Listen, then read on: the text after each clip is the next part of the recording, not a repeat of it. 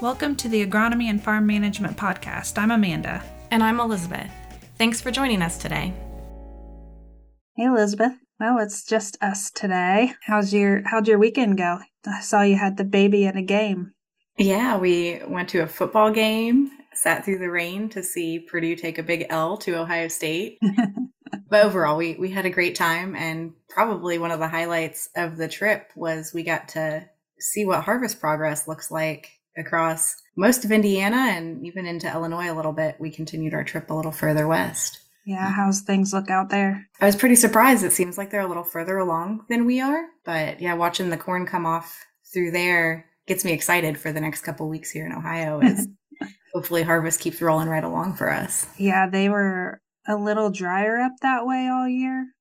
I think right? so. Yeah. Parts of it. We certainly have made a little progress in Ohio, but a little bit behind normal. So yeah. I guess, and we'll talk about a few things here today to help you if you're a little that will hopefully help you if you're a little nervous about corn still in the field. Yeah, because recently we we sat down with Aaron Wilson and we talked about the season's weather, and one of the topics that we talked about was just with the reduction and accumulation of growing degree days how far behind we really were.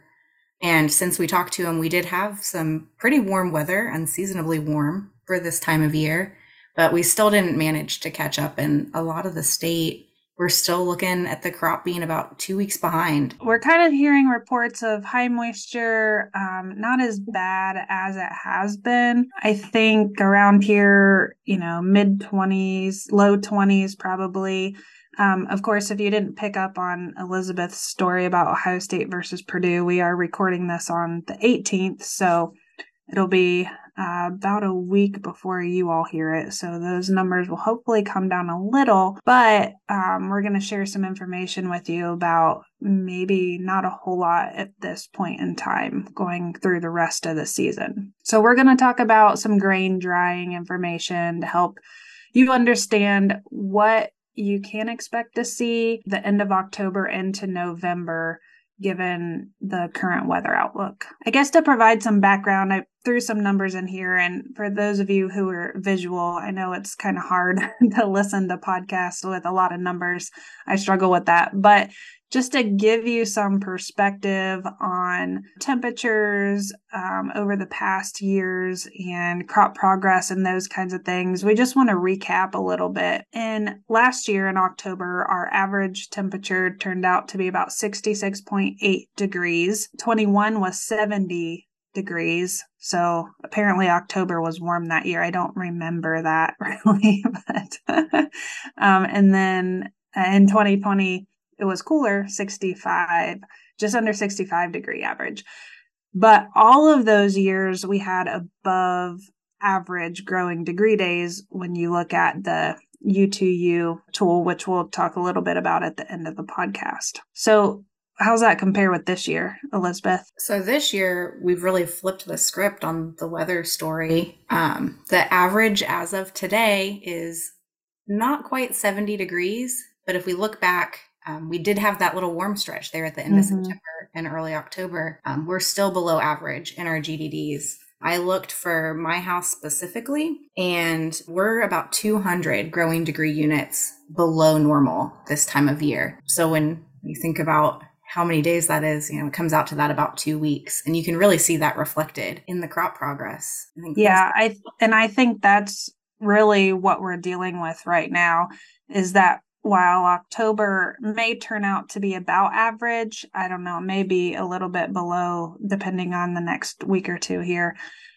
But just consistently, we've never caught up with our growing degree days this year. Yeah, you can really see it in that U2U tool. Really, the very early beginnings of June is when we split off from the trend line. And in fact, you know, it was a pretty big jump when we had the cool temperatures then where we lost traction and we never had a stretch where we caught up where it got really warm. And in fact um, through a lot of the summer the gap between normal growing degree units and what we were accumulating this year just kept getting wider. Yeah which is kind of crazy to think about. But then when you remember what things were like, I mean, it does make sense. And then I guess to compare that with our planting progress, reflect back on that a little bit. You know, the beginning of May, we were only had about 11% of our corn planted. This is based off of the Ohio crop and weather report, which was 6% below average. And then the next week, we were 26% planted. And then finally, May 21st, we had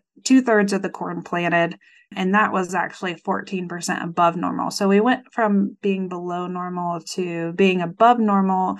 But, you know, the end of May is when you're really starting to think about do I need shorter season hybrids, you know, depending on growing degree days and stuff, which you can't predict. Maybe, maybe not. Yeah. And thinking back, that stretch when a lot of that corn was planted was when we were really starting to see the effects of that flash drought that we had here in Ohio.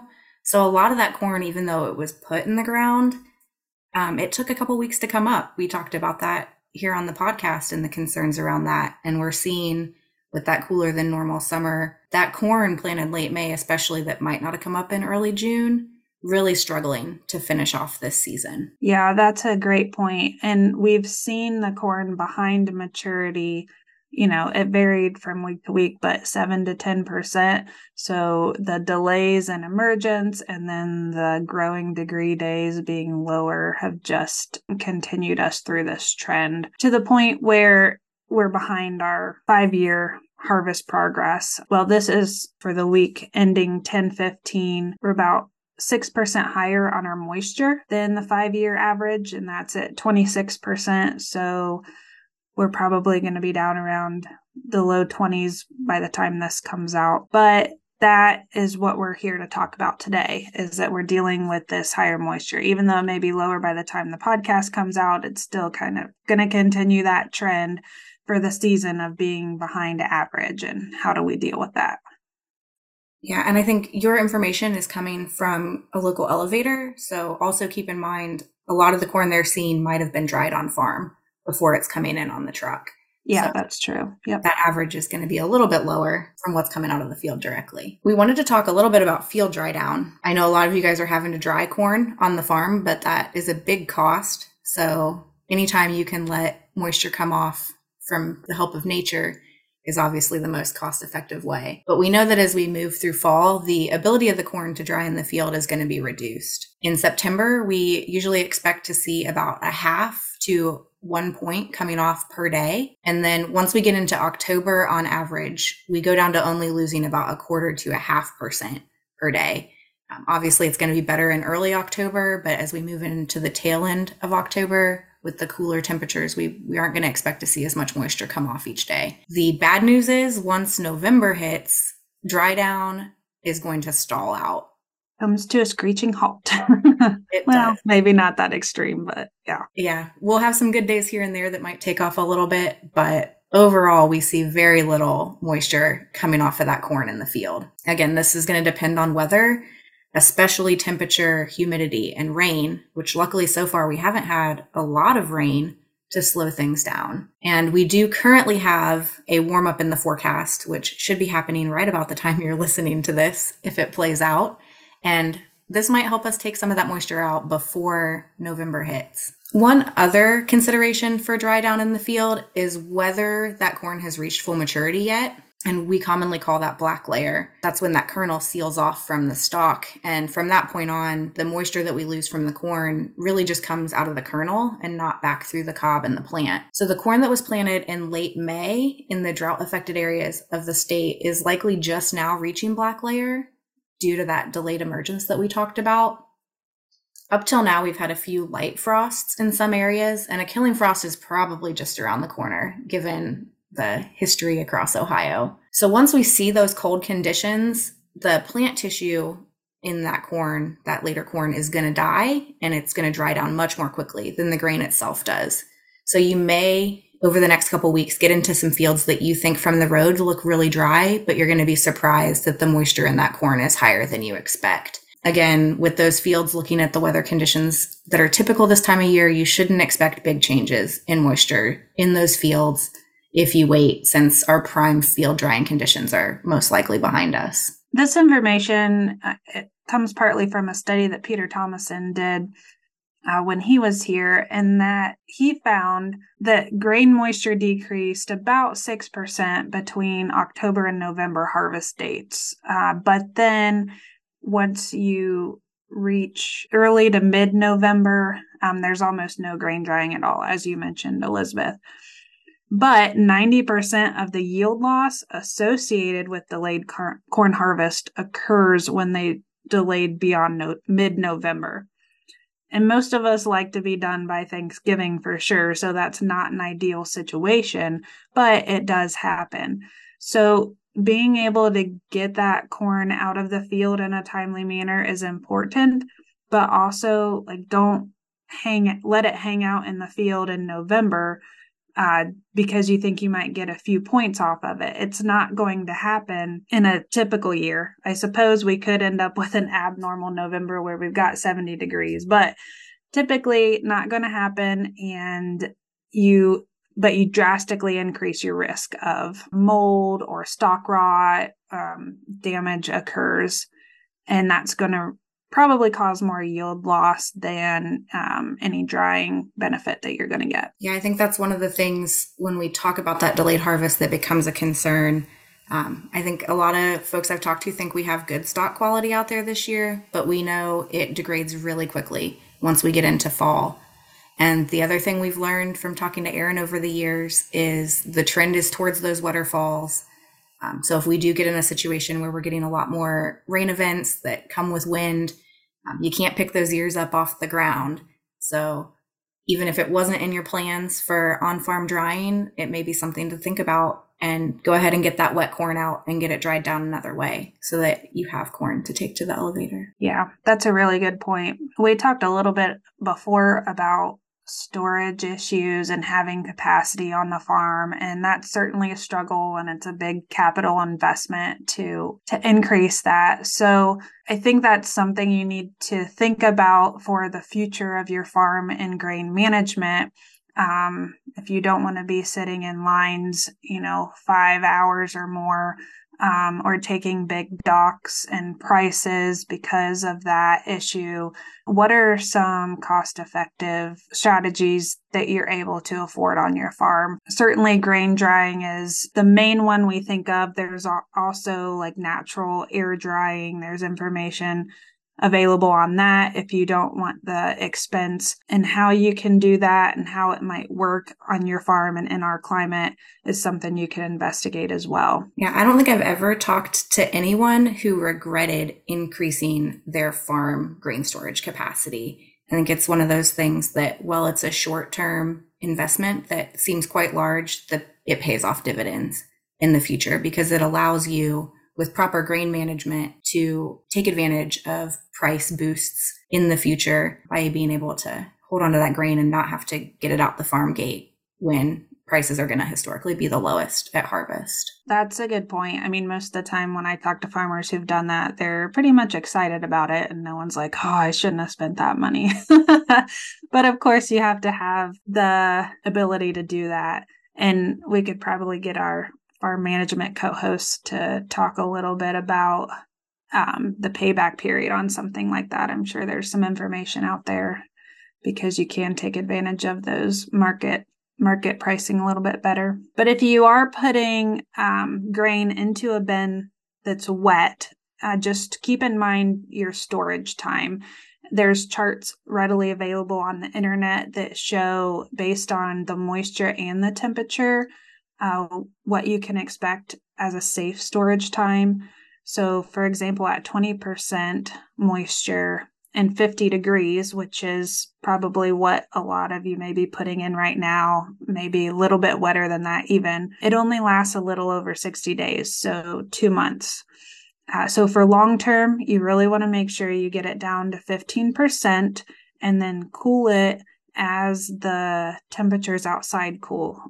Remember, we're talking about grain temperature, not ambient air, and that grain can hold its temperature for quite a while, which is nice in the spring as temperatures start to warm up, but you need to get it cooled down in the fall too. So you can run your fans, you know, during cool days when it's low humidity and help with that. If you're looking for ways to avoid the long lines at the elevator and considering alternative storage like grain bags or something like this, these would still apply. If you're putting wet grain into a bag, just keep an eye on that and try to get it dry into your dryer as soon as possible or to the elevator as soon as possible to avoid mold issues, insect issues, things like that. Yeah, we'll link in the notes to a past episode where we talked with Ken Hellevang about grain drying and storage.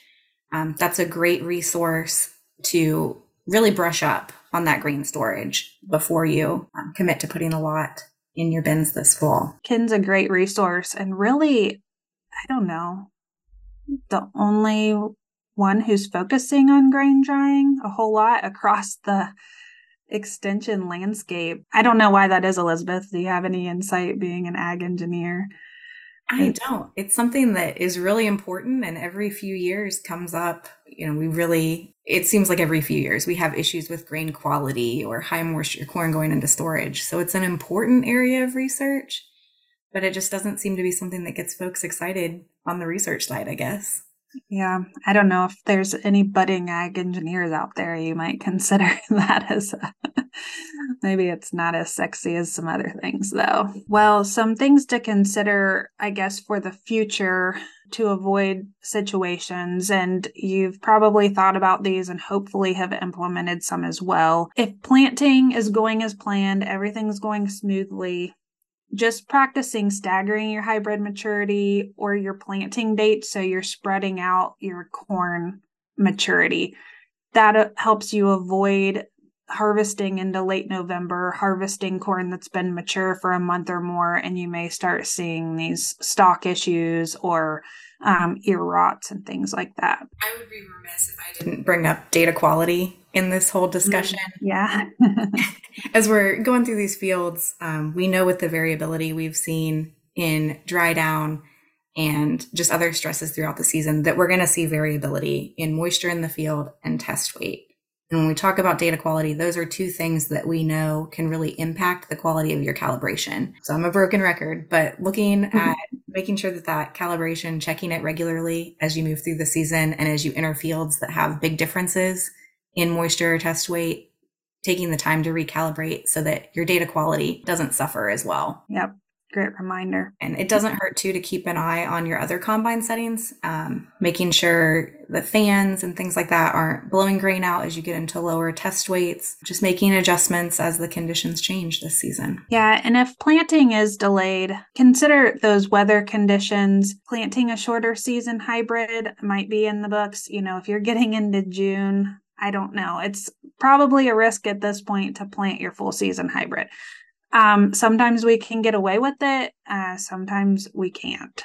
So I would I would opt for exchanging it for a shorter season hybrid. What would you do, Elizabeth? Yeah, it's tough to say because the last few years we talked about having that higher than normal GDD. So we've really mm-hmm. gotten into the habit of almost expecting that we're going to have that longer season um, and be safe, even with those later planting dates. But, you know, every once in a while, we're going to get that year that burns us. So maybe yeah. this one will, the one that we're due for for a while and we're clear, hopefully for the next few years.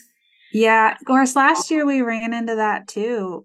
Folks were worried about reaching black layer and, or was it an early frost? I just remember having that conversation with a few people. Yeah. Last year, I think we had it an earlier frost, but then it stayed pretty warm. So yeah. we still saw that grain dry, albeit a little slower than we expected. So I guess it depends on what kind of risk taker you are. we've talked about conditions generally.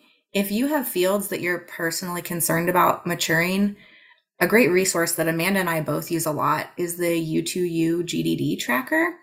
Um, it allows you to enter your location, your planting date, and your hybrid maturity, and then see estimates of crop development milestones based on the historical weather conditions. And it's a tab I think I've had open on my computer pretty much all season. Um, yeah. Just checking the the progress and seeing playing out different scenarios. And so if you put in that information for your individual field, it will give you an estimate of when it'll black layer And from there, you can get an idea of when that field might be ready to harvest. It comes up, you know, when we're in these delayed planting situations, you can put your hybrid maturity in there and see is if I plant this today, is it going to reach black layer or when is it expected to? Of course, it's, you know, based on weather predictions, past averages, the average GDDs we were talking about earlier come from this, you know, in an average year, although Aaron says, you know, averages are made up of highs and lows, and whether we actually see that play out in an actual year is uh, not very often. Yeah. So when you're thinking about changing maturities or even deciding on which maturities you're going to plant as you make your seed selection over the next few weeks here, considering adjusting that so you can adjust your harvest time. You can use that tool as well to see well how early would this be ready and when it could be done. And i think it's great too if you're going to try cover crops you can get an idea of when it's expected you can track it throughout the year to see well, am I going to be able to plant a certain type of cover crop or do I need to change that up as well because I'm probably not going to get harvested as early? So, hopefully, this helps you think through some things and helps you make some decisions here over the next few weeks as you are finishing up corn harvest. Yields are looking good, so we just need to make sure we get that corn out of the field in a good condition so you can have a good return profit on that field. Yeah, I think that is the bright spot in all of these discussions. Um, despite all the challenges this season, yields are looking pretty good. Alrighty, so we'll link up some of the resources we mentioned and uh, have a good rest of harvest to everyone out there. Thanks for listening to the Agronomy and Farm Management Podcast. Join us again in two weeks for our next episode. Hey, podcast listeners. Just a reminder to give us a like or subscribe so you know when we release new episodes. If you're enjoying the podcast, be sure to leave us a review also. We appreciate the comments.